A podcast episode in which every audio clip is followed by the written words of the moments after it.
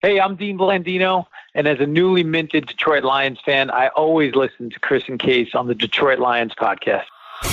Lions fans, it's time for the podcast you've been waiting for. The show where Kool Aid runs blue, faces turn red, and rose colored glasses never go out of style. This is the Detroit Lions Podcast, your Detroit Lions and Reddit connection.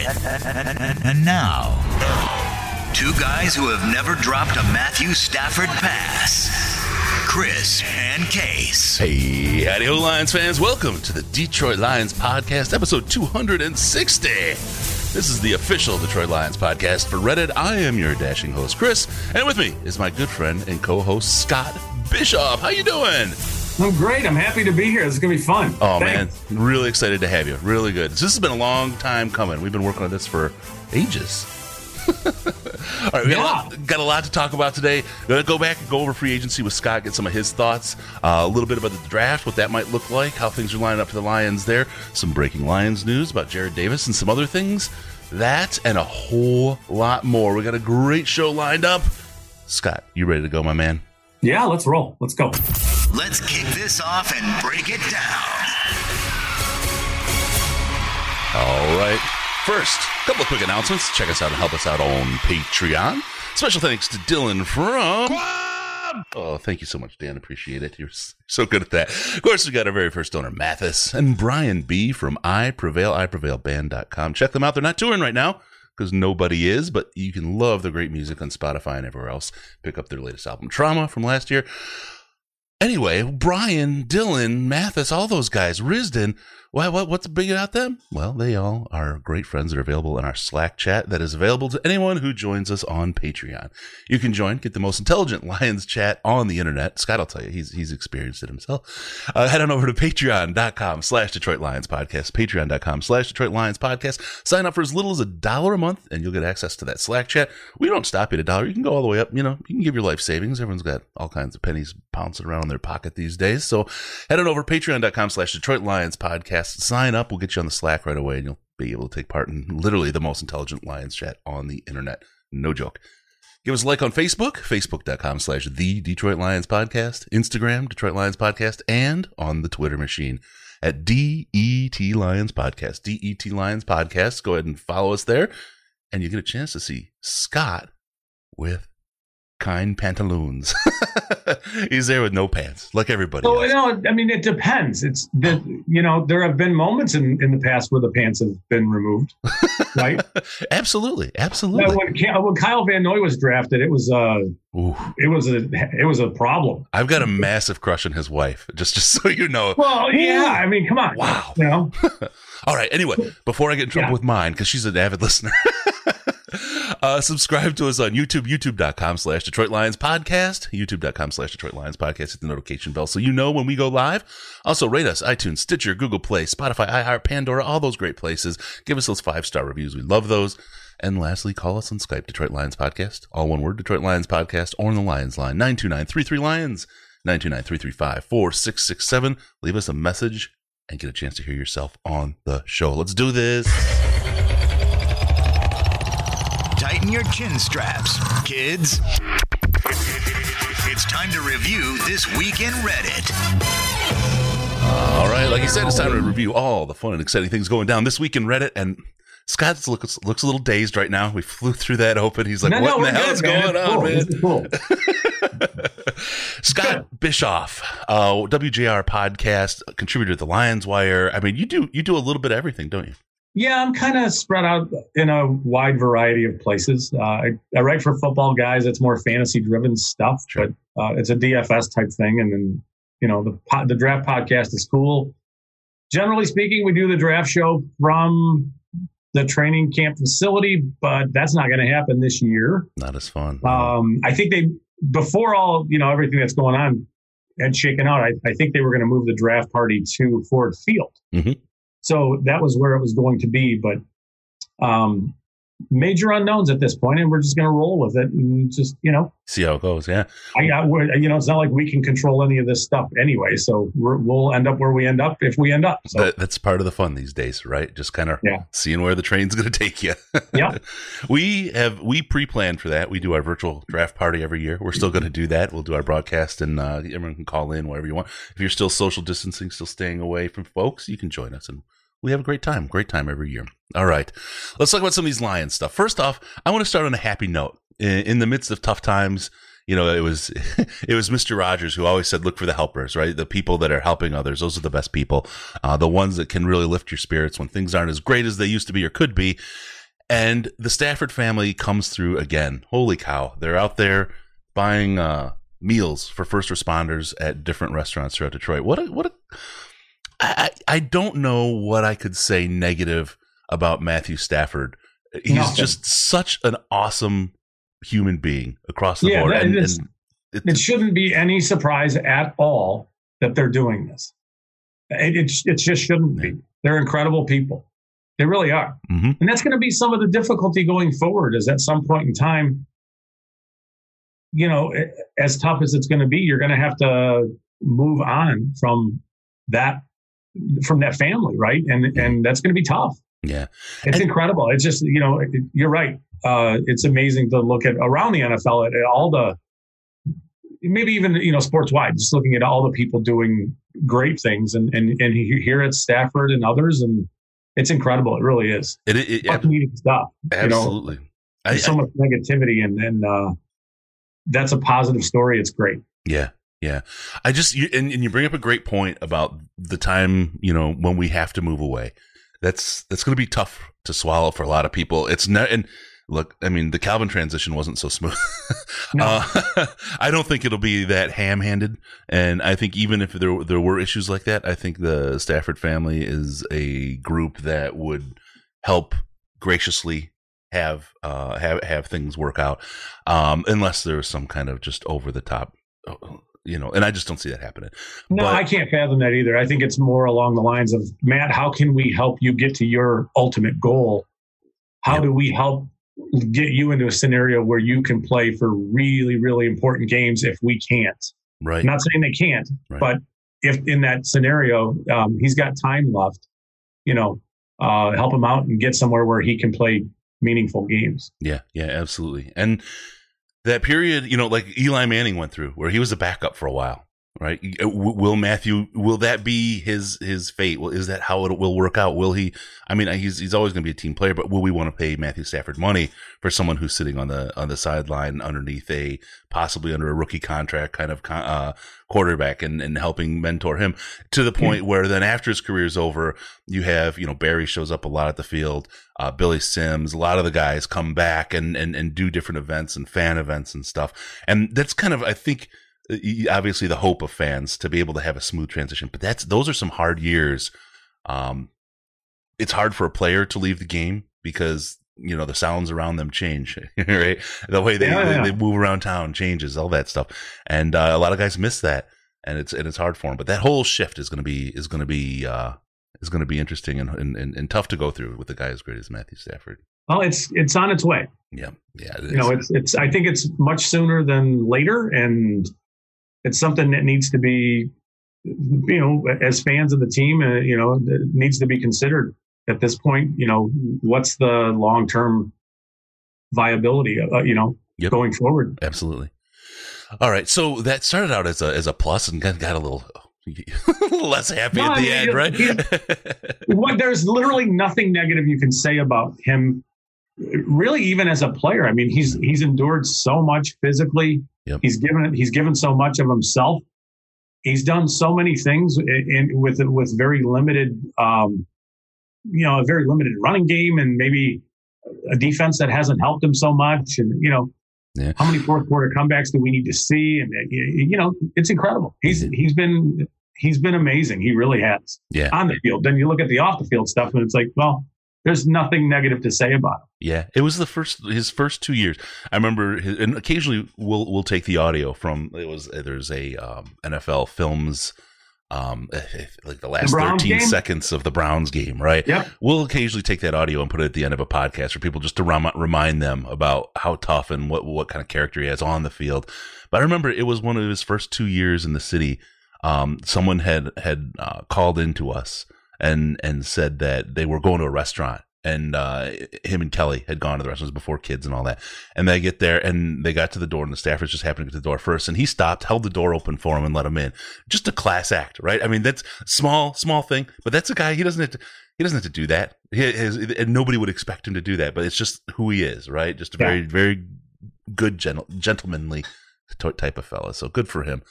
Um, let's talk about the big news breaking. Uh, looked like this morning for me. I didn't see it last night, but I went to bed really late because the way this work thing's going. Um, Jarrad Davis supposedly on the trade block, and then very quickly this morning quashed as a rumor. Um, and and the guy, I, I'm not going to even say his name, but he's he's known for getting a lot of things wrong. How about I? I Yeah, let's that not. Ignore it. Jarrad Davis is a is a trade piece. Um, I I, I I I expect for the right price, anybody's tradable. Uh, I just don't think that anyone's going to give the right price for for Jarrad Davis at this point. What's the right price? Yeah. Right. I mean, I think the going rate for a, a first round pick who hasn't exactly worked out is like a fifth round pick. Mhm. So I just don't know. You know, listening to him speak, and I know you knowing what he offers as a captain on defense in the huddle doesn't make a ton of sense. When I read it, I thought that's very fishy, right? Yeah, and yeah. then, yeah, I mean, you know, I we can get into it, but but you know, are they going to pick up his fifth year option? Um, I think that's very much up for debate. Uh, I think those fifth year options become guaranteed with under the new CBA. So Mm. there's a strong chance that you know part of that part of that story is he may not be here you know next season Right. so that's I, that's the part i think where we need to talk about right that's that's the part that needs to be discussed not not that he's going to be traded because i can't fathom that Right. that doesn't make any sense at all Yeah. Let me let me ask you one thing. Okay, you, you can you can pick one thing on Jarrad Davis that you would want to see improve this year that could save his gig and make him the key piece of the defense that we want. What's the one thing you'd want him to be able to do better? maybe a little bit of patience hmm, Okay. when so when I I guess what stands out with him is this he is very aggressive coming forward, and there are times when that leads to him being in the wrong gap. So I mean, if you think about you know your defensive line, your linebackers, they're all responsible for a gap, Mhm. and you know the whole Patricia mentality is if you do your job, the next guy does his job, we're good. Mhm. And the problem with and and this is anecdotal, but the problem with Davis is there are times when I think he's very aggressive coming forward in diagnosing where he's supposed to be. Mhm. But the problem is what happens when maybe there's a combo block and the and the guard who was responsible for the gap next to him gets moved into his gap, right? Mhm. And he's in that gap too. That's when you see runs get kind of strung out and so maybe a little more patience in the in the running game coming forward and, and defending the run but you know if you're if you're asking him to to kind of to shut it down a touch mentally and not be so reactionary quick you're taking away one of the best thing the one of the best attributes of his game which is his quickness to come off the edge and get through gaps and make plays you know uh, in the backfield so Right. one of the things that makes him really good at what he does do is reactionary quickness. So you can't say it's a tough thing. It, it really is. You you're not going to be able to say when you're defending the run, we need you to slow it down, and when you're blitzing, just go. Right. It Right. doesn't really work that way. He And- just goes. He he So- was so good last year with that that quick delay read blitz where he would blast up the middle. Uh, Oh, he he's got incredible at that. penetration. He could find the gap and, and, and just hit it fast. It was it was really really great. Uh, Mommy Dolly in the in the uh, chat's absolutely right. he is an unguided missile at times. Um, and the problem is, is with that missile, you're not redirecting it. right. So It- once he decides he's hitting that gap, is going that's past the the, gap he's hitting. His You know? finishing move is to go past the tackle, right? or to blow somebody up. Right, right, right. And those are beautiful. And that's what you get. So with Davis, I think you're with Jamie Collins here. I think I think it's you get the addition of being able to have multiple guys who can walk up to the line of scrimmage, disguise your intent, bring one or the other. Jamie Collins, you can drop into coverage. Jarrad Davis, I think, becomes a player who plays on the edge a little more. Mm-hmm. I'm not, not saying he's an edge rusher, but I think he's going to blitz from the edge. He's going to chase, which he's great at because he's incredibly athletic. Yep. And, and like you're saying, blitz gaps, and those are going to be the things that he's going to do. And if he can find a home with a player like Jamie Collins and Tavai in the middle, then I think I think it's okay. But if if you're going to ask him to be a traditional Mike in coverage, dropping him into coverage, I think we know at this point in time he's going to struggle doing some of those things. Sure. So put him in a situation where he can he can be at his best. Jamie Collins helps to do that. And there, so we need to talk about some of this stuff the Jamie, we'll get. I'm, I'm jumping this, and I. That's we'll okay. It's okay. It's, it's just it's a conversation. Um, yeah. I was going to ask you about Jamie Collins, so we, we can we can we can kind of we can be in well, that direction. There's a little interplay there, right? Um, I'm going to ask first how how weird is it going to be to have somebody who can actually cover tight ends from the linebacking position? That's going to be strange for us. I mean, because how long has it been since we've had somebody that could do that reliably? So then, yeah, and then you throw in the addition of Duron Harmon, right? who can play deep for you. And then all of a sudden now you've got Collins and Tracy Walker who you can deploy. Walker's more your overhang defender, yep. but he can cover tight ends. He is amazing. Jamie yeah. Collins can drop into zones and flats, and he can drop into the middle part of the field and cover. Mm-hmm. So you've impro- you've significantly improved your coverage. Now Collins is older, so there's a risk there. If he gets hurt, there's really nobody behind him that can do the things that he can do. Yep. So that's the we've seen that with Quinn, where you know you sign T.J. Lang, you bring in Wagner, they get hurt, and there's nobody behind them. So that's you know there's some risk with Collins, but he's still very capable of in this scheme being very productive. And and again, it allows the Lions to to design some of the stuff that, that you know that they're going to do. But where the real nuts and bolts of the Jamie Collins signing is is here is that he knows this defense. He really, I mean, there's there's very little that he's going to have to learn. Now throw in the idea that there's there's almost going to be no time for them to learn it if we're going to have a season. Right. We're not going to have OTAs. I would tell you that we're not going to have training camp. If if we are, it's going to be very brief. Or you know, this is interesting because here's here's where, and again, this is where the the whole the COVID thing that's going on is obviously uh, changing things. If it's a seasonal thing, like many people suspect, by June we're seeing this the this die down, but September is when it starts to come back. Yeah. And and so my thinking is I could see them holding training camp and doing the the summer workouts and and and maybe even start in on the preseason a little bit. But as September gets here, and by the end of September, that's where I think the real risk is for the season as to uh, whether they're going to play games or not. If it's yeah, if it's seasonal, right? I could see, uh, you know, if they're if they're going to be proactive, I could see them not holding training camp in you know late July, August, just because of what you're saying. Right, right. And maybe pushing that a little bit, pushing it back so they get some understanding of what September looks like. Right. But but in any way, it's you. St- the point is that you still you have a player who's who doesn't really need to learn anything about their scheme. He knows it. Right. He's played in it for years. He's been productive in it. He wasn't productive in Cleveland but he's been productive in the New England scheme. So that's why, to me, it's such a smooth signing because if you told him today, hey, we're playing a game tomorrow, I don't know that there's a ton you need to teach him. Right. You know, right. you obviously need, he needs to work with his teammates and figure timing and stuff out. But scheme wise and what his role is within that defense, he's ready to go. And that's why I, you know, that's a, it's a smooth move. Again, there's risk because he's older. Right. But from a, from the standpoint of this is going to be a very weird offseason with with almost no time to get up and running. He's a he's he's ready to go. Right. I, I, mean, I like that from that regard. And now I'm going to throw just another wrinkle in that is Cory Undlin. How much of the defense is he going to own, and how much is that going to shift the defense? I, so it, it, it, probably philosophically be very very similar, but I have a feeling there's going to be some differences that he, he would well, have to pick up. But still, he's ahead of the curve, right? Yes, we'll see some. You know, some I think some subtle changes. You might see some more four four man looks so some more even man fronts kind of thing. But but in the end, you know, Jamie Collins' role is going to be what it is, uh, whether that's in coverage or or playing the, run. You know, so it's still there's going to be changes for sure. It's Yeah. just you know those are unknowns. Yep. You know, Absolutely. All right. Um, let's see. Jarrad Davis not for sale. There we go. And the story. Let me let me ask you. Um, Sam Martin was signed. Uh, superstar Sam, right? signed Yeah. over to by the Broncos. Uh, signed a decent deal over there. He'll he'll do well. That that ball should boom for him in that thin air. I know when I go golfing in Colorado, I, I, I am I got a hell of a drive. Crush it? crush it. And when I slice it, it slices hard.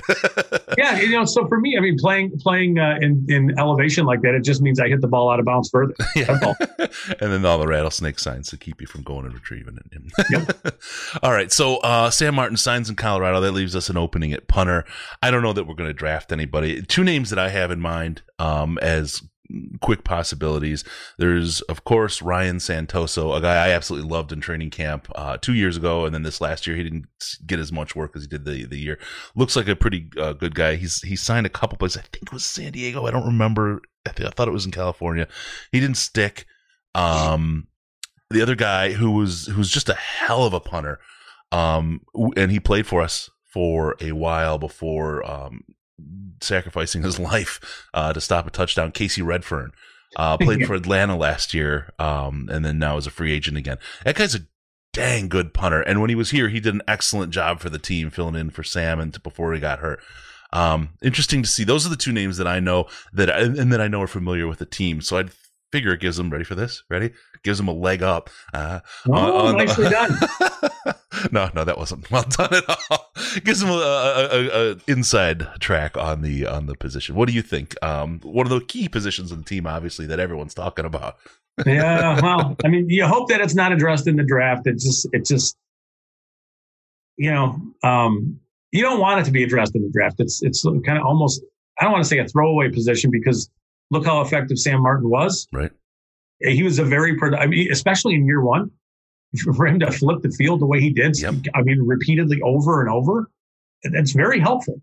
So it's it's not a it's not a throwaway position. Uh, you know, on the field. It's just in, in a, from a draft perspective, you don't want to have to use a fifth rounder on a on a punter, Right. you know, or a sixth rounder on a punter.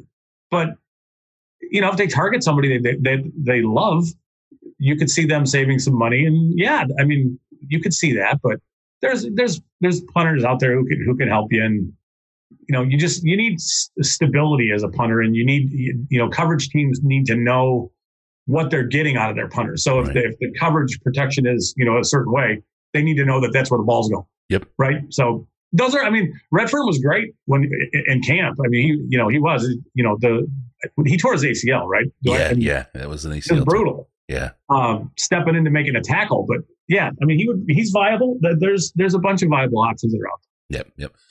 All right, so there we go. Um, I, I really don't want to use draft capital, and to be honest, the difference between number one and number thirty-two at punter in the NFL isn't isn't really huge. Um, there's a lot. There's a lot to that. I have a um, my neighbor who's become a good friend. His son just uh, committed to um, Georgia Tech as a punter. Nice. Yeah, yeah, yeah. Um, and he's been working his tail off. But it's funny when you hear about um, the camps and the different. It's it's because the difference is so slim between the players. There's a lot of political kind of gamesmanship Yeah. and stuff that goes on around that position. It's really, really strange. Kasey uh, Redfern has been a, a victim of some of that along the way, but it was good to see him get a couple starts. Um, but it's an interesting position. It's again the difference between top and bottom in the league is not huge. Um, it's it's it's kind of a, a roll the dice. And The hard part is it's a lot like your goaltenders in hockey. You remember the you remember the Cincinnati game. You remember the Dallas game for Sam Martin, right? Uh, Yeah. th- those ones stand out. Everyone remembers them, but they don't remember you know the the pinned in the in the corner. Uh, the, the half yard line, you know, 15 different times in the last eight. He was ridiculous as a rookie. I just remember thinking, I can't, you know, how valuable it was. Uh, He was, a, I want to say he was a fifth round pick. Yeah. I think yeah. he was a fifth round pick. Fifth. And it just, you know, they'd be, uh, he'd kick from the, you know, the, his own five yard line and the other team would get the ball at their 25. And I'm thinking, it's incredible. Yeah. You know, that's like, that's a, a very effective drive. yeah. Yeah. And he did it just with a single punt. So yeah, he was, he was awesome. I mean, he really was. But you know, like you, like you're saying, he, he picked a bad time to have a shank. And unfortunately, you know, that's, that's the memory here. Yeah. But he was a very effective player. He was great. He was. All right, we also signed Oday Aboushi. Excuse me. I think Oh I think Aboushi is a depth player, and really, I mean, I think that's the way people need to look at, at what Aboushi is. Is he's uh he's a viable option, but I'm not sure that he's a player who really is all that impactful or meaningful. This sounds horrible. I can't. I, I don't mean it Oh. like that. wow. You're right. Like I just minimized his entire existence. Oh. I don't mean that. I could hear it from the from the audience right now. Dear Detroit Lions podcast. Can you believe you said that? How I- could I you just talk think so mad about somebody? Yeah, but I think he's like a number four guard, right? So it's just he's an insurance policy in case things go really, really bad. That's it. Yep. And I don't think I'm sure they didn't spend a lot of money doing that. They have uh, Russell Bodine and, and Josh Garnett and, and uh, Wiggins and and you know and Aboushi. They, they have options, and I think Yeah. he's just one of those guys in the mix. So you know, is it a huge signing? No, it's just it's a depth piece who's been here, who's he, he was here last year, and you know, it's just filling out the bottom part of their roster. Where's your head on on uh, Graham Glasgow going to the Broncos to stay with Sam Martin?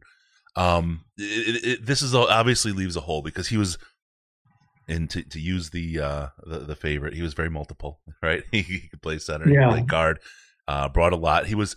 I, I look. He's he wasn't Hall of Fame level, obviously playing for the Lions, but he was a very very solid player that, that brought a lot to the team.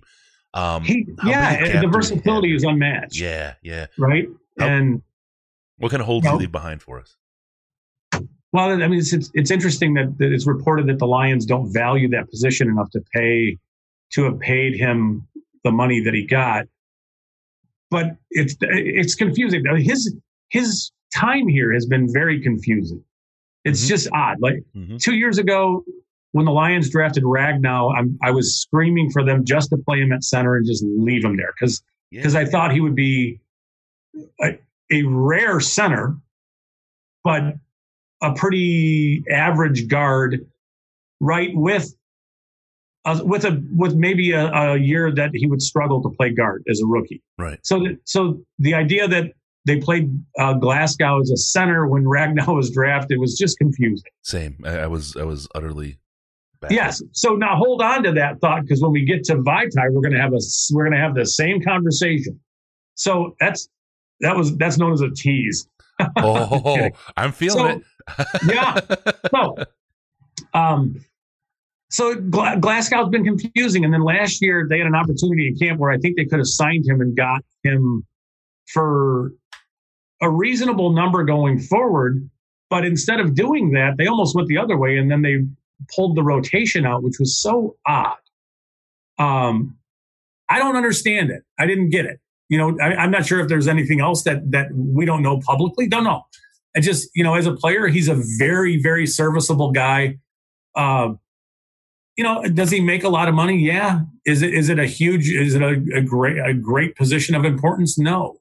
But the hole that it leaves behind is is it's something that they now have to address. So it, it feels more like you let Rick Wagner go, you let Glasgow go, and instead of building behind those guys, you now have to replace those guys. Yeah. So we're not building anything; it's just replacing.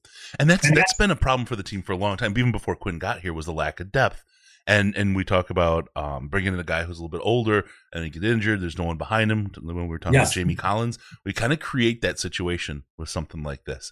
And- this is sort of the model of what's happened, Yeah, and yeah. that's why I brought up the injury with Collins because we have to we have to recognize that he is older, and as great as it looks on paper, if he gets hurt, there's really nobody that has his skill set, and it just it's a little bit like Snacks when we brought Snacks in. Yep. He was great, but you know, last year he got injured, and I think he was more injured than anybody really knows. right. and he and he didn't play as well as he did the year before, but it, that was definitely uh, that was definitely a possibility. It was something that we sh- we shouldn't have just penciled Snacks in as to be this you know stud inside when you know it was entirely possible that injuries are going to play a role. Injuries play a role all the time. Yeah. Yep. It's part of the game. Yeah. All right. Well, let's talk about Halapoulivaati Vaitai. I like that. Well done. Uh, thank you. Thank you. I don't. I'm not going to try that.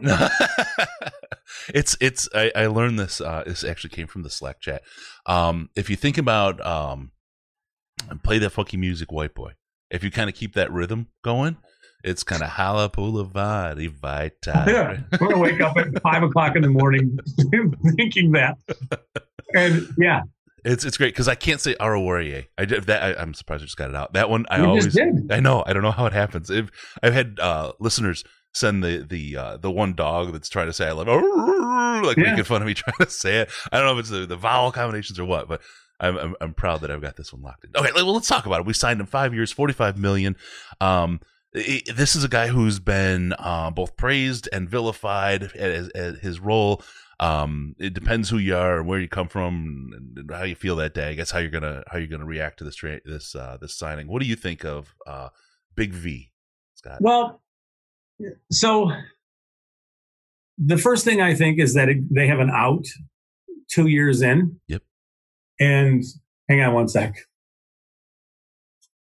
Yeah, if you need it, go ahead. Sorry. That's all right. kids at, kids at home doing work. So, so you know, they paid him more like they would- they would pay a guard. Yeah.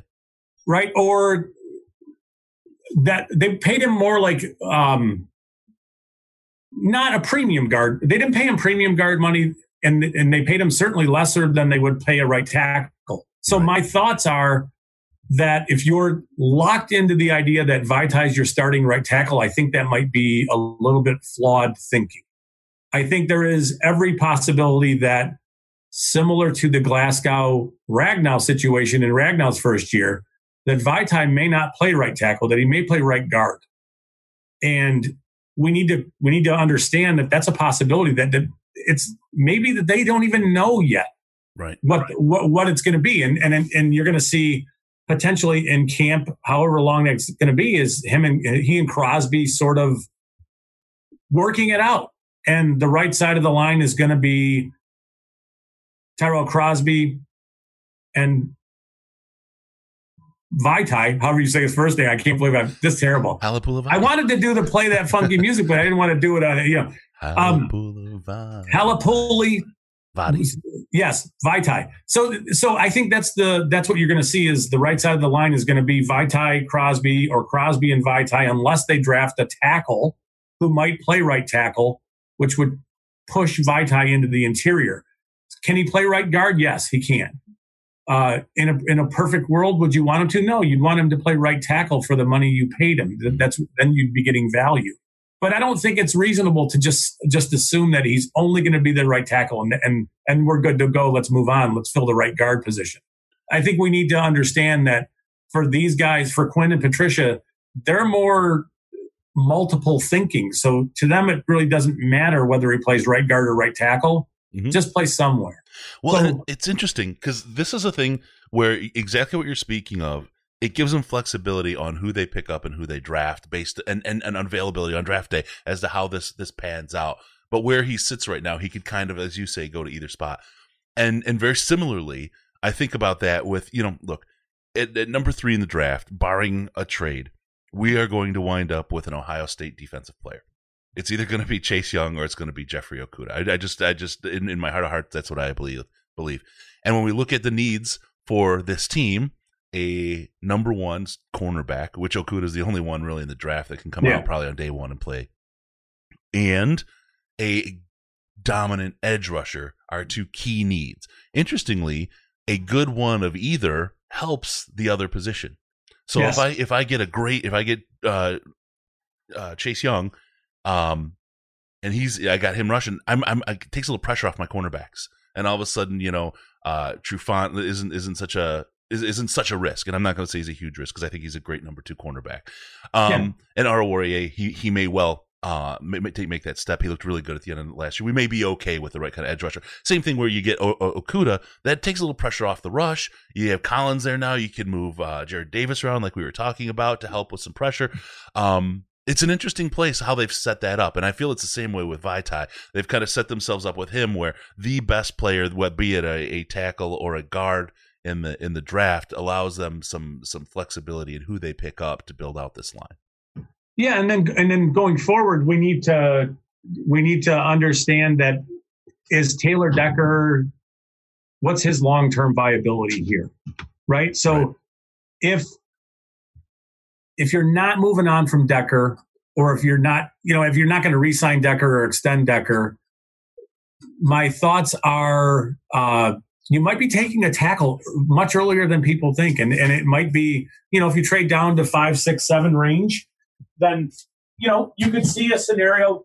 Pardon me one second. You could see a scenario where where tackle becomes a priority for them, right? So it's something that we need to think about. Is if if Taylor Decker's not going to be here past this season, obviously they picked up his option. He's going to play this year, and Vaitai is your right tackle. You hope.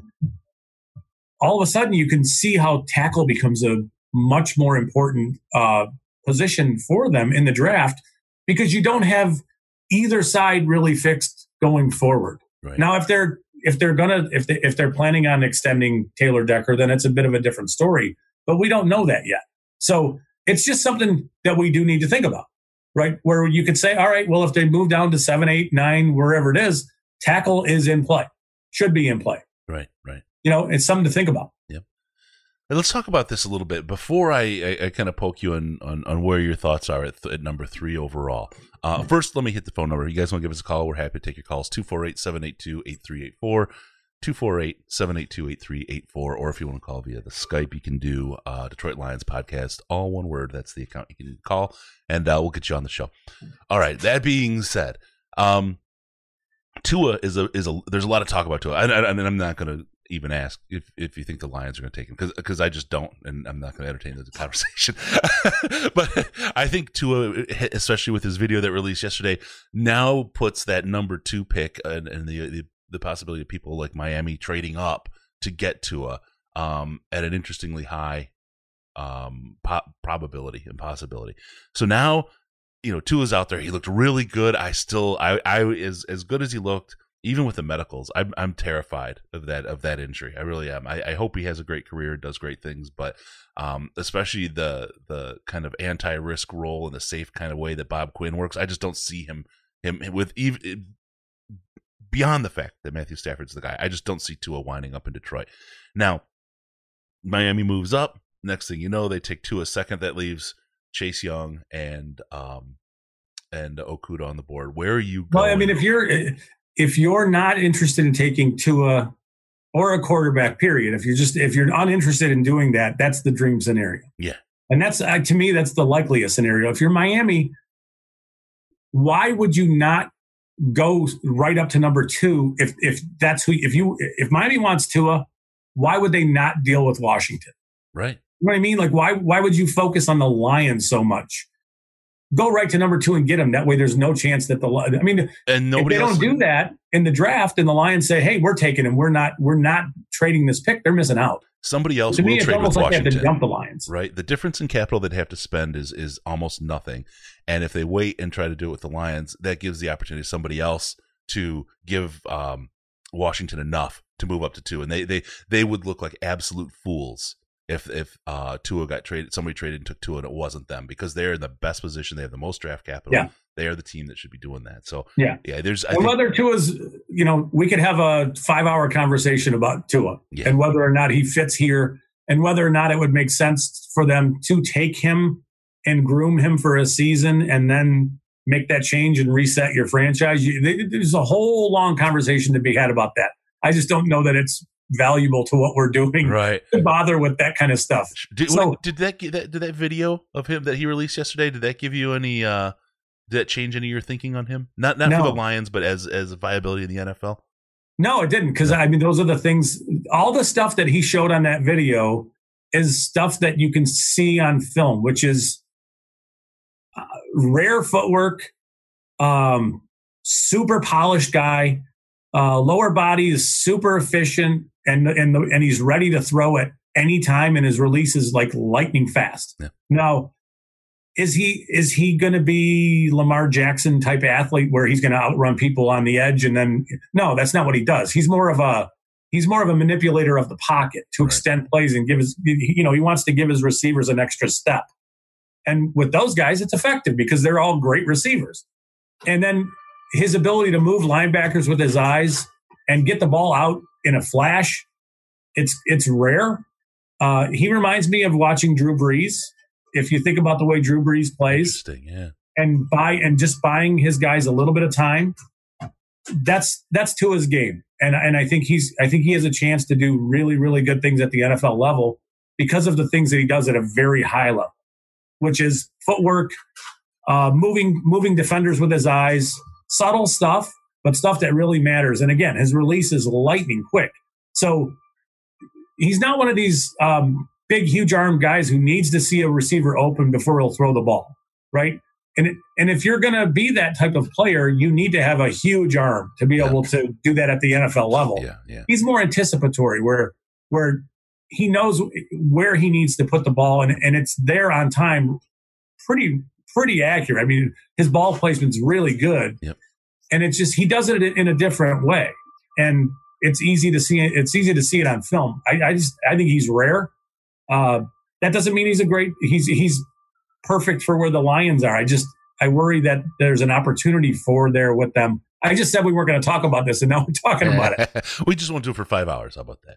Yeah, I just, in the end, I just you know, do you want to reset your franchise now without having to give up any any any future assets to do it, or do you pass on that opportunity?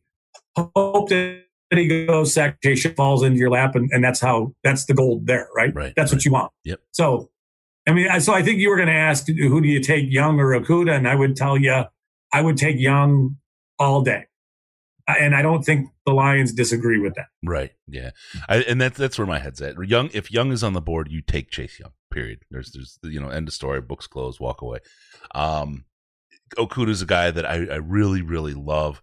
I'd love to have a quarterback of that quality on a rookie contract for so long. Um, but I, I, feel like Chase Young. I, the problem is with this Lions team, and I've, I've said this uh, a couple weeks ago on the show. Um, it's a team that if we could have all of the top ten picks this year, we would be in great shape finally as a team. I feel like, and I think that's that's where um, the big need is for the team. There's just a lot of holes to fill. So yeah, Chase yeah, Young's the guy that's going to help you out probably the most.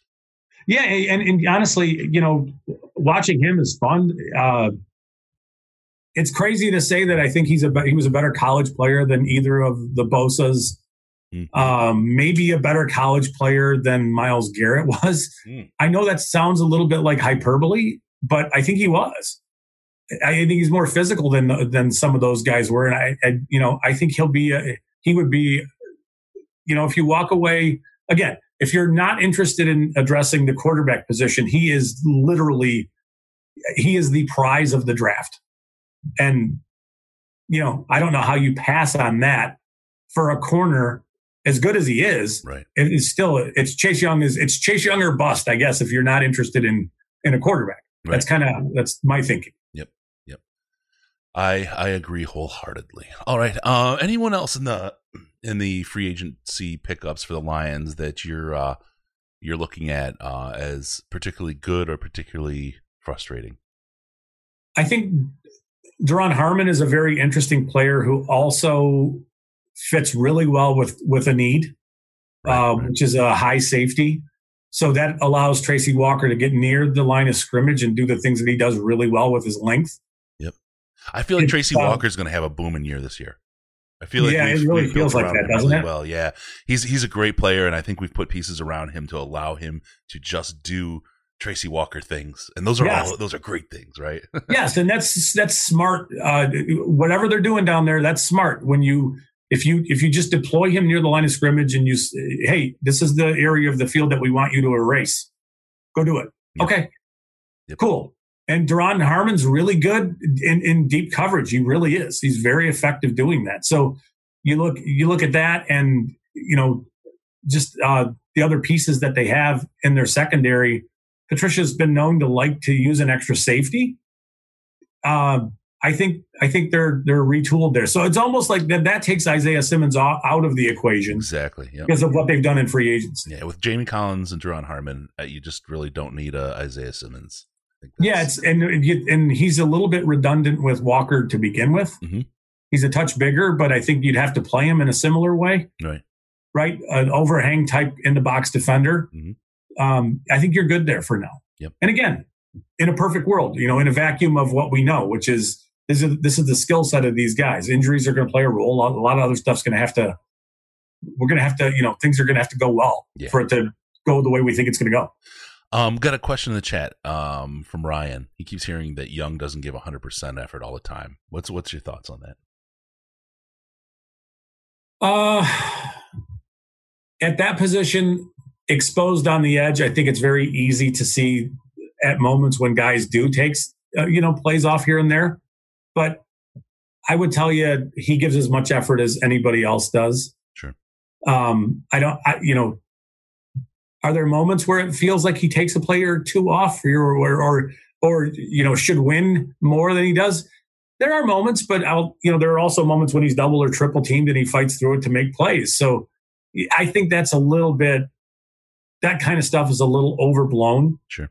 You know, when you're rushing the passer over and over and over, you know, and you're really not in a rotation, it's tough to bring it every single snap. You know what I mean? Sometimes you do have to save it a little. Yeah. yeah, yeah. So being smart about when is part of being a smart football, an instinctually smart football player. And you know, I don't, I don't think I, you know, there's really any concerns about him like that at all. Yep, um, I, I agree. I think I, I couldn't I couldn't have said it better myself. Um, and that's why you're here, Scott, because you say Oh, it better you. than I do. Uh, really quick, I got to talk about um, if you want to learn how to say it better, you, you head on over to Amazon, but don't just go there on your own. Head on over to amazon.detroitlionspodcast.com. Use that to sign up for your Prime, to order all your your end of world supplies or just a good book. uh, Amazon.detroitlionspodcast.com. Keep a little of that money out of Bezos' pocket. Slide it over to ours instead. Help keep the podcast going. Help us do all know. the great stuff that we. Right? Amazon.detroitlionspodcast.com or just go to detroitlionspodcast.com and click on the Amazon link. Thank you all who do that to help support the show. All right, moving on. Big conversation piece here. Um, you may have heard of WJR. Uh, interview on WJR, a guy named, I believe his first name is Darius. Oh no, Darius, Darius Slay. Uh, you may have heard of him. Uh, Nope, never heard of him. um, had a couple things to say on his way out, and um, it's of of course, you know, not not always. You know, you, you try to leave graciously and gracefully wherever you leave, and, and try not to burn bridges on the way out. But that's that's not what happened here. Um, it seems as though Darius lit some fires as he was heading out the door, and it's uh, kind of created as as often is is two camps of fans, you know, pro and anti Darius and all that kind of stuff. Let me just get some insight. What what's your thinking on everything? And if you even want to recap kind of what happened, uh, and then just kind of say uh, what what Darius said, uh, uh, and then kind of talk about what your thoughts are, and and even what you know, that would be great. Well, it sounds as if he was uh, deeply offended at something Patricia said to him in a film review in their first year. And that's been, uh, you know, his his account of what was said has been confirmed by others who were there. Yep.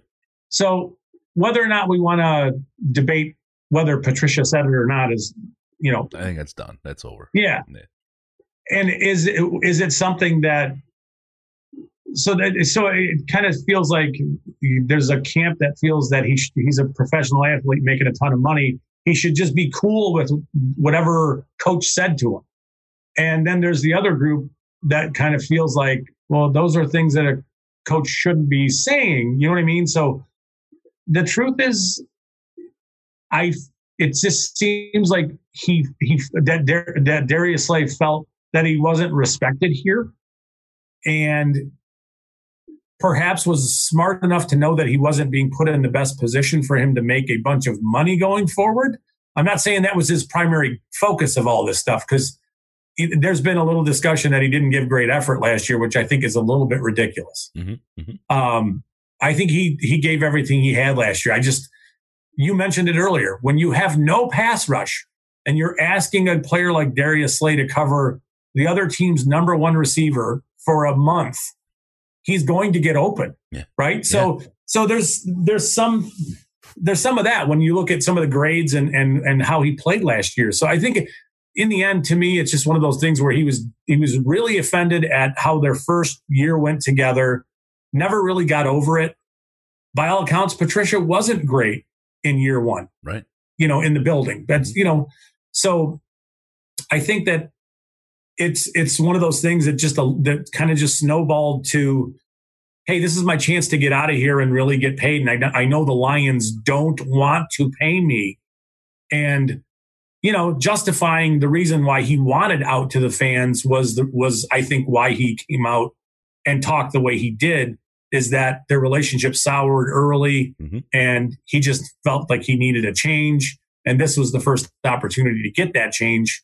Right. And, and this is, you know, the Lions moved him for what they got. And you can argue with whether or not that was good or bad. But if that's what the market was, that's what it was.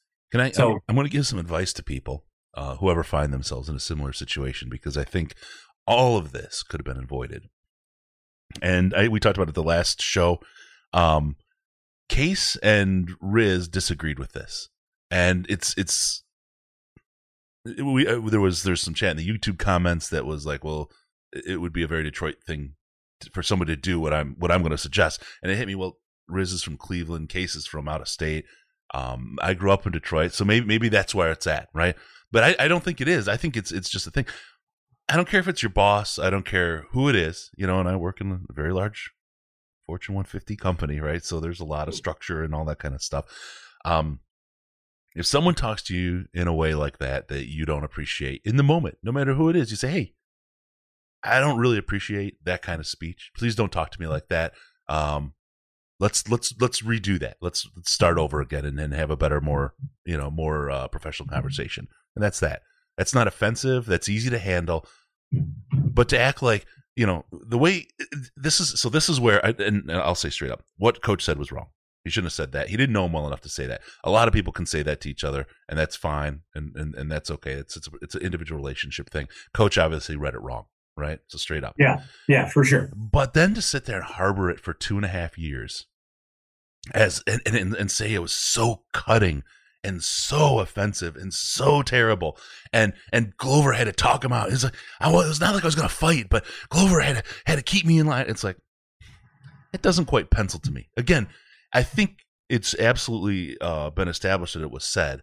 I just think the way he see he he represents how offended he was and his reaction in the moment based on what really happened and then it taking so long those things don't pencil those things don't line up um, yeah i think that so my my advice to anybody is you speak up you, you say that's not okay let's reset let's do something different than that now establish your relationship early because if you don't establish boundaries people can treat you like crap Right? That's that's the bottom line. You have respect for yourself and stand up, no matter who it is. You can do it. Um, except as Ryan says in the military, you can't do it there. Unfortunately, yeah, different situation, right? But there might have been a scenario where where he might have felt that he couldn't do that with Patricia. It, it, I, I agree, but when I look at the quotes from from what he said, like he was ready in the moment, and Glover had to talk him down like it was okay. I I, I just don't I don't get as angry as he was. It, it describes himself about that that he didn't feel like he could say something in a, in a conversation or in a one-on-one conversation afterwards. Okay, you don't want to have an argument in the room in front of everybody. That's cool. You you see coach one-on-one after. You can say, "Hey, you know what? I've been thinking about it. I didn't appreciate it, right? That's not yeah. how I talk. That's not how I appreciate being treated. Let's let's figure out a better way to move the relationship. I mean, it's it's about being an adult, right? And having adult conversations, which includes hard conversations. It, it's part of that. And it's one of the things I think Darius again, I love how he lives his life. His his you know joy to Vive or whatever. Um, I, I, I would love to be able to be so seemingly carefree in, in my day to day life because he looks like he has a whole lot of fun. But oh, I, I yes, I, I, agree. I think part of that is that kind of id. I, I called him an id maniac last time instead of an egomaniac. Um, I think a lot of it is that kind of kind of youthful focus on the self kind of thing, and and that's that. So I think and imagine again, how much that grates on a guy like Matt Patricia. Right. Right. Just it's got to drive him nuts. Yeah. Right. So I would imagine that there's there there's more to the story than we know. But I, you know, I what I heard from Darius Slay was really trying to justify his actions in wanting to get traded to the fans more than anything. And even even sort of ignoring the details of what it was that he said, I think what he was trying to say was, hey, listen, coach doesn't respect me, doesn't respect me as a player, doesn't think I'm a great player. I know they don't want to pay me. This is why I want to leave. That's kind of what I just took from the whole thing. Yeah, yeah, and I think that's that's that's totally fair. I think again, right? You don't like to see that kind of exit. I think that hurts the team. It feels it feels like there's a concerted effort. We knew Quinn was a brand new GM, but had all the potential in the world. we knew Matt Patricia was a new coach, but had all the potential in the world. And it feels like before especially after Patricia got here, before he even got started, there seems to have been, it seems, it feels like a concerted effort to undermine him along the way, all along the way. And, um, it, it feels like he never right got away. a shot, right? It feels like he never got a clean shot or open air to to work in, and that's the again. This is the kind of thing. You, this is the kind of coach who you're going to run out of town with this kind of thing, and he's going to go somewhere else, and he's going to be wildly successful. And people are going to look around and say, "Boy, those Lions are terrible." And I'm just like, "Hmm, right? it, you got to get a fair shake. You got to get a fair shake, and especially new and knowing you have a young coach and they're going to make mistakes. I know yeah. it's a it's a business that look. If you're a Lions fan, you're not expecting a Super Bowl You're not, well, not, not this year, and and not and not any in the last ten years, right? Um, you you've got to expect that there's going to be mistakes made on the way to building something. It's not just going to flip a switch overnight.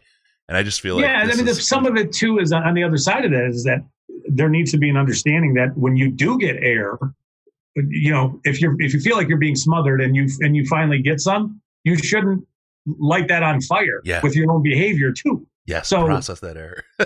you know, so yeah, take a breath. Um, so that you know, there's it's a it's a very complicated thing, and the dynamic sounds like you know he's been much better, but in the end, it just you know, Darius Slay wanted to get paid. Yep. He wasn't. It, wasn't, wasn't happening happen here. here. Right. And I'm not. I'm not saying he, you know, that he fabricated this or made this more than it really was, but his, it, to me, it just it's a it's a justification for what he was doing and why he was doing. It. Yep. And the Lions clearly didn't value him the way other teams, the Eagles, do. Uh, I can understand why they don't. He doesn't fit perfectly in their scheme. He doesn't. He's not a, a physical press corner. I think he's he could be a. Uh, and I think he was at one point. You would have considered him to be an elite cornerback mm-hmm. in a certain scheme with the Schwartz scheme when they were getting pressure, right? And right, and, right. and quarterbacks were being forced to throw quick and maybe inaccurately, and he could read a quarterback's eyes and not have to. I mean, so so when Patricia wants his guys, he wants them turning their back on the quarterback and playing physically, rerouting down the field and kind of matching uh, uh routes. Mm-hmm. But when you do that, you take away what Slay's best at, which is which is finding the ball in the air. Right. So I could see Slay thinking, you know, they don't, they're not using me the right way. They're not, and I think there was some of that too with what he said that he disagreed with a lot of what Patricia thinks. And I'm sure a lot of that was, how do you want to play me? I want to make plays. I like to pick off passes. The only way I can do that is look where the quarterback's throwing the ball. I gave myself and, the name Big Play Slay for a reason. Yes, and we we saw a diminished amount of big plays just because of the scheme, the way the scheme is run. So you know, uh, he wasn't a perfect fit here. The Lions weren't going to pay him all the money that he wanted to get. And that's sort of where I'm at on that. You know, yeah. it's trying to distance myself from the, from the teeth of that story and see it for what it is, which is, uh, you know, team doesn't value him as much as he wants. Player wants out. And well, there and, you go. And to that point, and to the point that people are, are disappointed in what we got in return for a trade. Remember, it wasn't just the two draft picks. There's 30 million guaranteed. Yes. the price Philadelphia paid is really, really high. They not only had to pay, you know, pay him the as make him the highest paid cornerback in the league, they had to give up two draft picks. That was yeah. really, really expensive for them. So while we only see the two picks land in our lap, there was a lot that went out into getting Slay out of here, right? And and, and that's why that's why I'm saying that the Eagles really value him. Absolutely, and, right? And you have to understand then, you know, the the amount of money he wanted. It made it very very difficult for the Lions to be able to get a lot in return for sending him out. Yes, it did. But it's a little bit like going, you know, if you go to the grocery store and you're looking for toilet paper, you know, fillet, and disappointed at the price. Well, that's the price. Yeah. It's that's the you know it's not like you can negotiate with the butcher. Right. That's the price of it. So you might not have you might be dealing with like a strip steak. Yep. Right. Yeah. It's kind of the market is what it is, and they got what they got, and and now we have to move on. Right. Is it disappointing that you're not re-signing your best your best players, your own homegrown guys? Yeah. But there's more to it than just that. Yep, absolutely. All right, last last thing I want to really quick Uh, with all the pickups, free agent pickups, you got the draft coming. Don't forget you want to get your Lions gear. Uh, head on over to fanatics.detroitlionspodcast.com. Same thing, fanatics.detroitlionspodcast.com. That'll set a little cookie in your browser. They'll give us a kickback on everything you buy. It's good for Lions gear, Pistons gear, Red Wings gear. Your University, are you you're a University of Michigan guy, Scott, aren't you? Yes. Sorry, More, you know, I res- honestly, I respect. Um, it was incredible there for a long time. Anytime a Spartan helmet would show up at the All Star circuit, uh-huh. people would stand up and take notice. And you know what?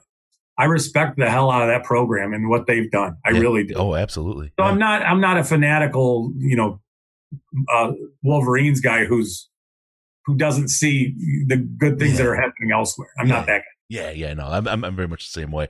Um, for me, growing up, Michigan State was, um, I don't want to say a laughing stock because it's it's that's that's rude, right? But they they were just not there, right? They were just yeah. not a, a, good program at all. And uh, the last decade and a half, they've really really come alive, and I love that kind of competition. I love I love when the competition is strong and better and pushes you.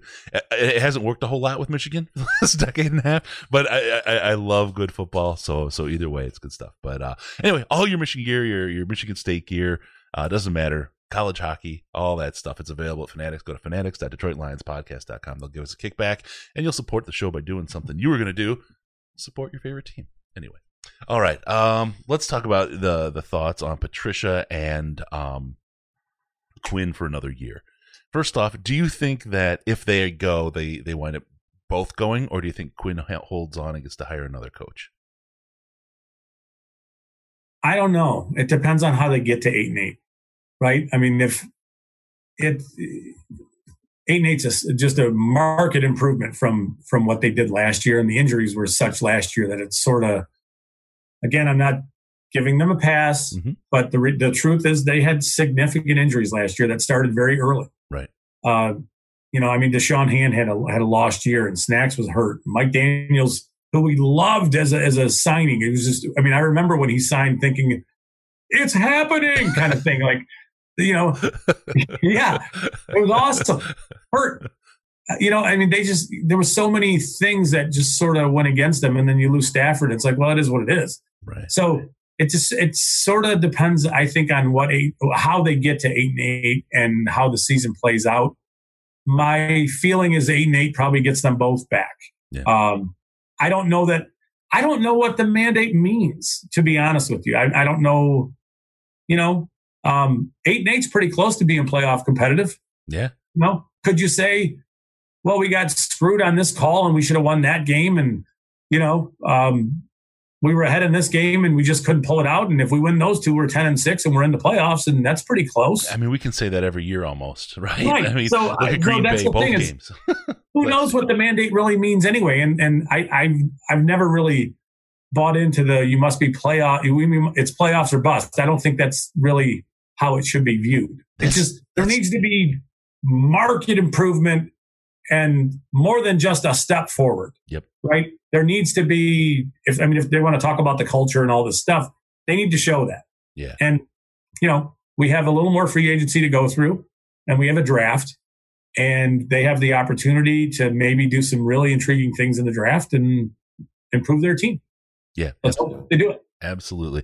And it's, it's, it's, interesting you say that because I had that conversation at Senior Bowl with Dave Birkett and he said, no, it's playoffs or bust. Absolutely. And I was like, that letter was, I don't want to say mealy mouth because it doesn't maybe give the right impression of what, what, what, I was thinking, but it just didn't, it seemed there was a lot of flexible language there, right? that gave them a lot of outs. Um, yeah, but if Dave is saying that, December, hmm. you know, if, if Dave feels that way and is saying that, Dave's legit. I know he is. He, you know. know. and he's in the, he was in the room when it was said. Yeah, so, yeah. I mean, if it's truly playoffs or bust, I have no idea why we're doing this. right? I mean, you know what I mean? Like, look around the NFC, it's going to be tough. That's right. So, you know, losing some of your best players, uh, retooling the way they have, this is this is a tough task. So, you know, it just depends on what we think playoff competitive means, and to yeah. me, that's an unknown variable that I don't know. Yeah, yeah, no, I, I, I agree. It's um, it, it, it's it's tough because there's all kinds of other things. But I think the the thing that you said that me it probably weighs the most is how they get there.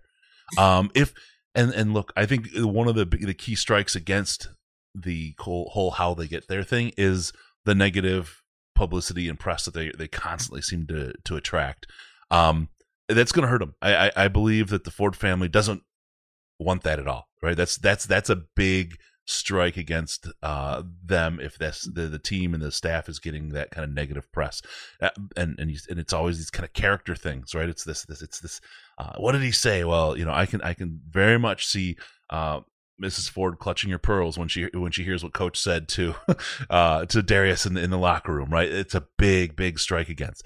Um, yeah, I just yes, but but I'll tell you this: that putting people in the stands and getting and getting that stadium full every Sunday is a huge priority. And I'm not saying that that's their only priority, but I will. I think last year it was a wake up call to ownership that wow, the last couple of games we really we had a lot of empty seats. A lot of talk eight, from eight and eight. Yes, a lot of talk from. Go ahead. Sorry, I, go ahead. No, it. it's good. It's- Eight and eight puts a lot of butts in seats, and and it, and it, you know, um, there's at least some level of excitement about the entire season. You know, three twelve and one is the last couple weeks is just like let's get this over with. This is miserable. Yeah, You know, yeah, absolutely. I think um the, the the the talk we've had a lot of season ticket holders uh kind of reach out to us. We talked about it briefly.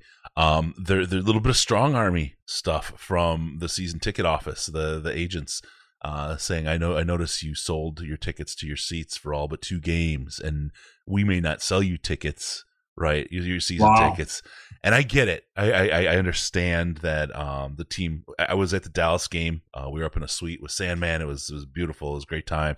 But the Dallas crowd was was in the stadium. I mean, they Yeah. owned Ford Field, and I'm sure that it did not make the Ford family happy to experience that kind of disrespect in their own field. I remember the Jets. That was that one was the one that just hurt me the most uh, that year when the, they were doing the JETS chant yeah, down behind the Lions bench.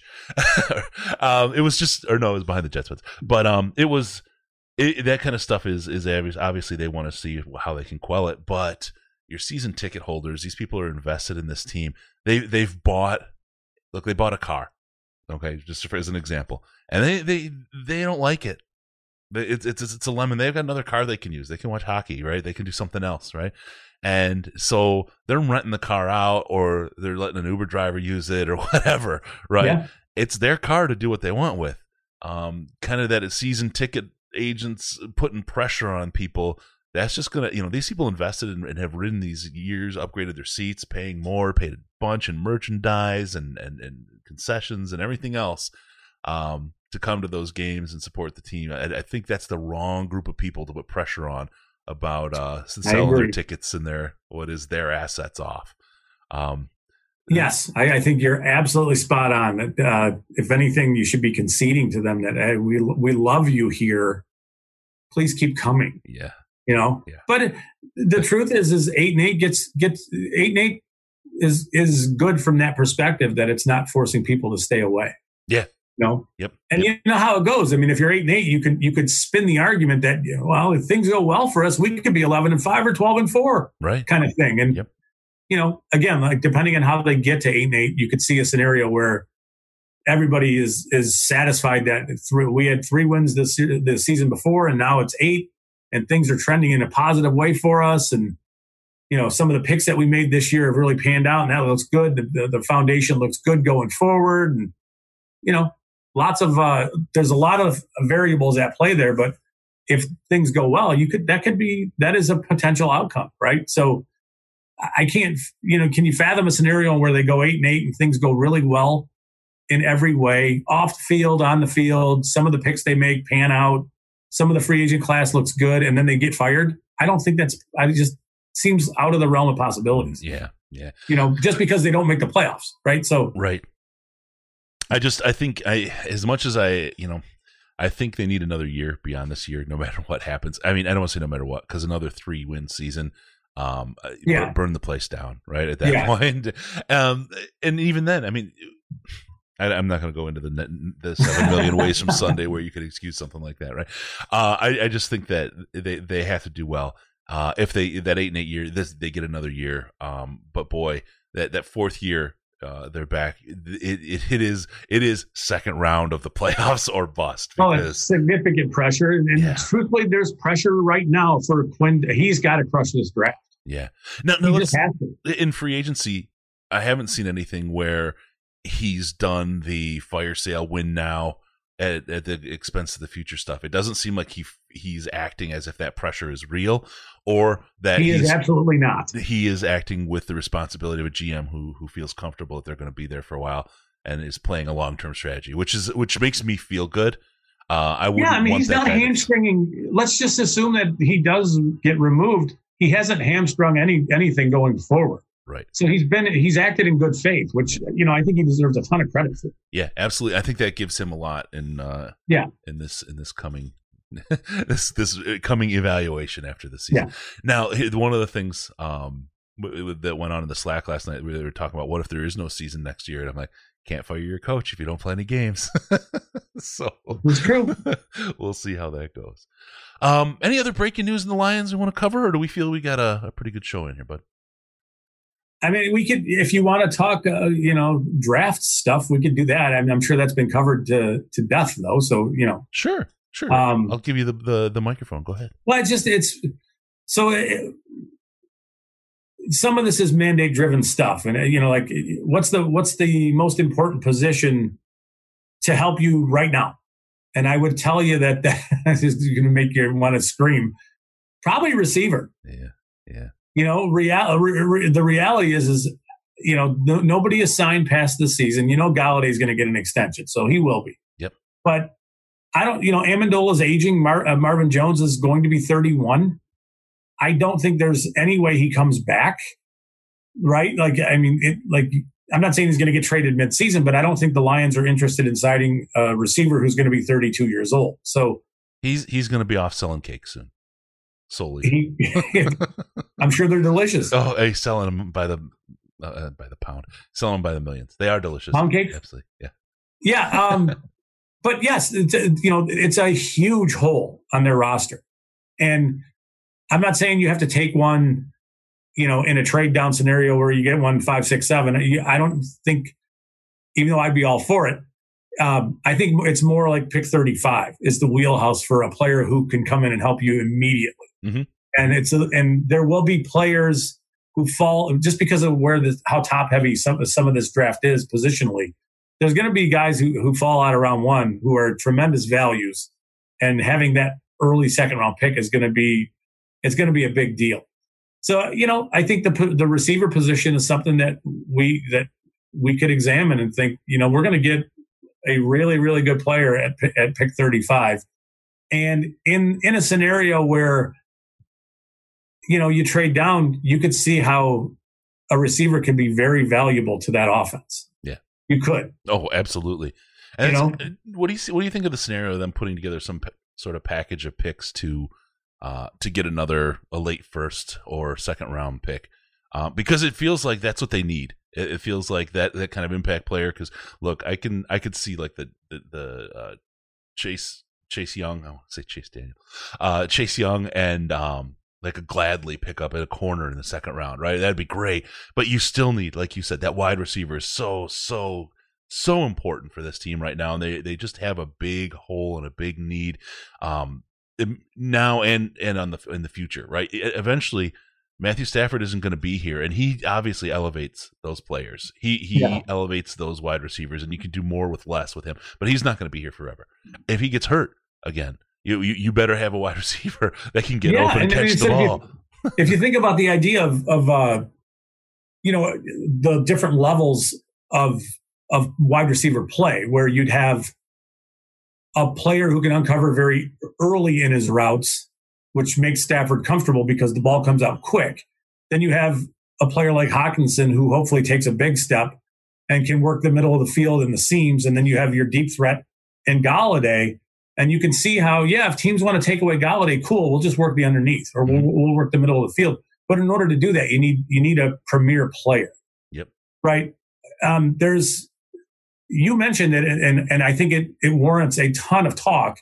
Is the idea of moving back up into the late parts of round one, using pick thirty five to to draft a receiver you know, or or you know, or a cornerback that maybe they love, right? Mhm, But a player who they have highly graded, who for some reason falls like Denzel Mims comes to Right. comes to mind in that right, scenario. Right. Looked great at the Senior Bowl. Boy, what a home run would he be in this offense? I mean, whoa. Yeah. You know, and and again, he's not a perfect player because I think he struggles with press and, and physicality and stuff. But but when you look at his size, speed profile, and his ability to win down the field, and they love the down the field stuff. You know what I mean? He's a, he'd be kind of like a really dynamic weapon here, and it's that's the kind of player that I'm talking about. Yep. Um, Brandon Aiyuk from Arizona State's another one who's a very different, he'd be like a slot receiver, but a very explosive, electric one. I so think there's I think you know- KJ Hunt late in the draft looks like a guy that could fill a role like that. The same kind of slot kind of guy, Damian, Danny Amendola replacement. Um, and I think I'm especially because of the time I spent with him on the at, at the Senior Bowl coaching him. I think this guy has a ton of talent, an abs, an athletic, just a monstrosity. Watching him stop and cut, I, I haven't seen anything like that live. Uh, very rarely do you see that tho- that kind of ability uh, live. I think that guy has a lot to offer. Has a huge ceiling. and Um, not a player that you have to spend a ton of assets to get. Exactly. Yeah. Right? Exactly. That's that's where I think you could very inexpensively make a huge upgrade. Yeah. Yeah. But I mean, so, you know, when you were looking at pick three or pick five, six, seven, however it goes, you know, you can, uh, we haven't talked about defensive tackles. We haven't, you know, I, I think that Javon Kinlaw needs to be in the, in the conversation there, but my feeling is that they're going to like Derrick Brown a little more just because of what he does as a player. Mhm. I like Kinlaw more. Mhm. Um, I also understand it doesn't matter what I think, right? So it's not relevant, but you know, in terms me, of who they're going to pick. Well, in terms of who they're going to pick, who cares what I think? I, I get it. You know, it's uh, Kinlaw's more of a disruptor, and and I think there's more value in that. I think there's more value in disrupting the, the passing game than there is being a two down kind of run defender who's really only super effective when you're losing, if that makes sense. Yeah. No. No. That makes a lot of sense. So, um, you know, Kinlaw's a, a, a super intriguing option. I, you know, uh, offensive tackle is a position where I think they, they'll look. Uh, I would think it'd be Jedrick Wills and Tristan Wirfs in that scenario because they're right tackles with the ability to potentially kick over and play long term at left tackle, but also some first year positional positional versatility to play guard, right? right. And right. we know that this this group loves that kind of stuff. multiplicity. I- I know that I'm kind of blurring all this together, but I don't think that settling on Jeff Okudah at pick three just because just because is like how this is going to go, right? Even though that makes total sense that that's how it should go. Right. You know, um, did anybody see Hockenson coming last year the way it? I mean, maybe maybe towards the end, Yeah. but No one saw. Haw- No. It's it, Hockenson was.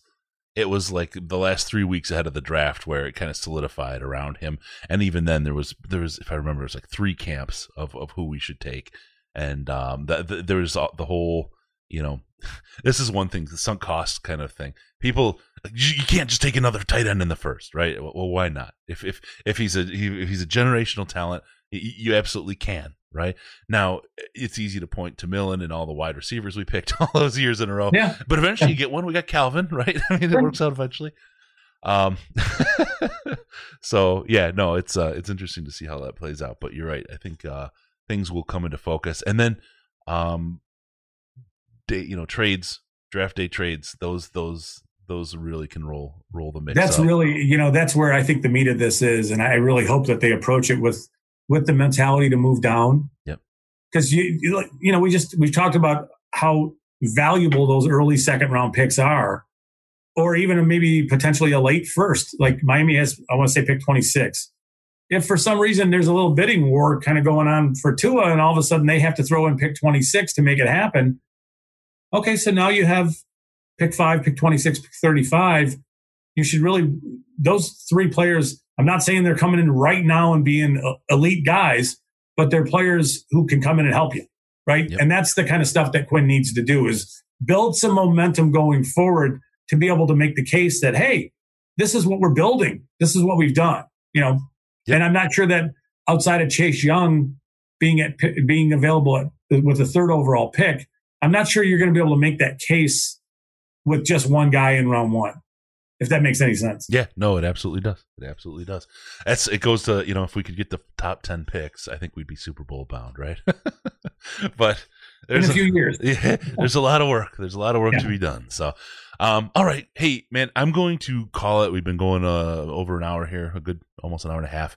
Um, I, I've got to get ready for work, so we're gonna do our thing.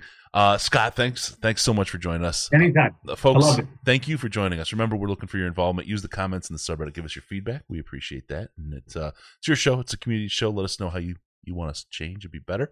Happy to talk about that. Also, don't forget about us on Patreon, patreon.com slash Detroit Lions podcast, patreon.com slash Detroit Lions podcast, as little as a dollar a month. Uh, but you can always give more. It gets you in our Slack chat, gets you uh, some of the uh, the previews to what's going on, most intelligent Lions chat on the internet. Again, patreon.com slash Detroit Lions podcast. Join, help the show, support the show in what we do. And beyond that, during uh, this time when so many people are at home, we're doing our best to put out two, three shows a week to help you guys have some coverage and some content and something to keep you from going absolutely stir crazy. This is a great way to show your appreciation for that as well. Uh, check us out on Facebook, facebook.com slash the Detroit Lions podcast, Instagram, Detroit Lions podcast, and of course, Twitter on the Twitter machine at DET Lions podcast, DET Lions podcast. Scott, pants free, me, pants free, the whole crew sitting there just crazy thinking about the draft. Give us a call on Skype. Detroit Lions Podcast is the account, all one word, Detroit Lions Podcast, or call us on the Lions line, 929-33-LIONS, 929-335-4667. Take your calls and your messages, and we'll put them on the air. Also, go to DetroitLionsPodcast.com, subscribe to the podcast so we can show up in your ear holes automatically. Thank you for tuning in. We're going to see you next time with the Detroit Lions Podcast. Remember, no pants, no toasters, no hot tubs, no problems, because we're your Detroit Lions, and Reddit connection.